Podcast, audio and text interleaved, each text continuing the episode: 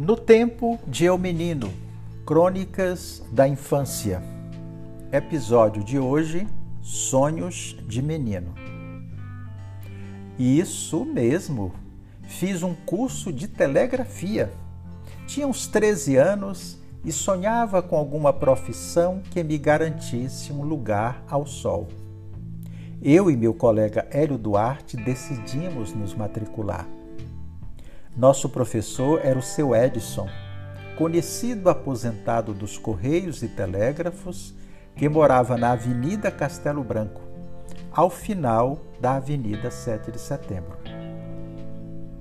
Como morávamos no bairro de São Raimundo e a grana fosse apertadíssima, três vezes por semana à tarde tínhamos uma longa jornada a enfrentar. Começava pela travessia do Igarapé até o bairro de Aparecida. O pai de meu amigo, catraieiro, nos fazia economizar um trocado que sempre era investido num picolé de Buriti ou groselha, devorado com parcimônia ao longo do trajeto. Gostava de ouvir o movimento competente do par de remos da catraia. As mãos hábeis do catraieiro tinham tamanha familiaridade com os remos que eles pareciam ser abraçados sem nenhuma resistência pelas águas do Igarapé. Já do outro lado, subíamos a Alexandre Amorim e passávamos frente à igreja de Nossa Senhora Aparecida até pegarmos a Avenida Epaminondas, onde dobrávamos à direita e caminhávamos paralelamente ao Estádio General Osório. De lá, alcançávamos a 7 de setembro, nosso maior estirão. Do trajeto até a Avenida Castelo Branco, nos dávamos o direito a várias paradas técnicas.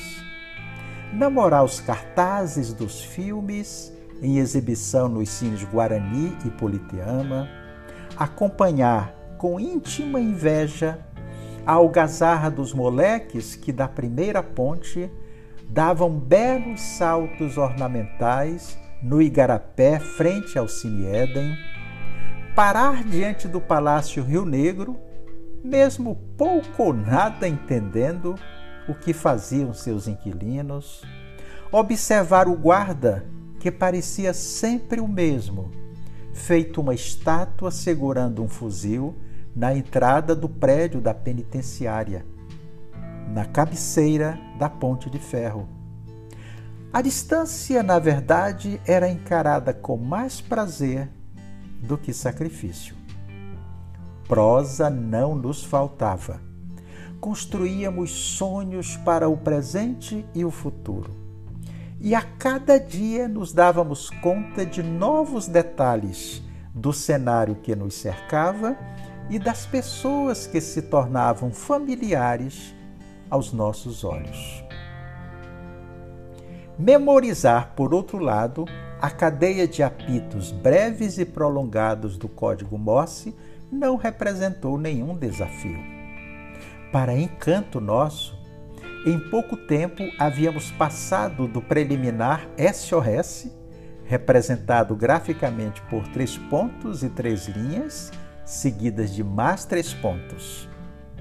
Estávamos com o lápis à mão e o caderninho sobre a mesa, copiando as curtas mensagens que seu Edison com invejável maestria ao manipulador, fazia ecoar pela sala. Nos dez minutos finais de cada aula, antes das cinco da tarde, ele sempre aumentava a velocidade da transmissão, colocando à prova nossa rapidez na percepção, compreensão e registro das mensagens, aos poucos decodificadas. Encerrada a obrigação, fazíamos o percurso de volta, visualizando o mesmo trajeto sob outras e novas perspectivas.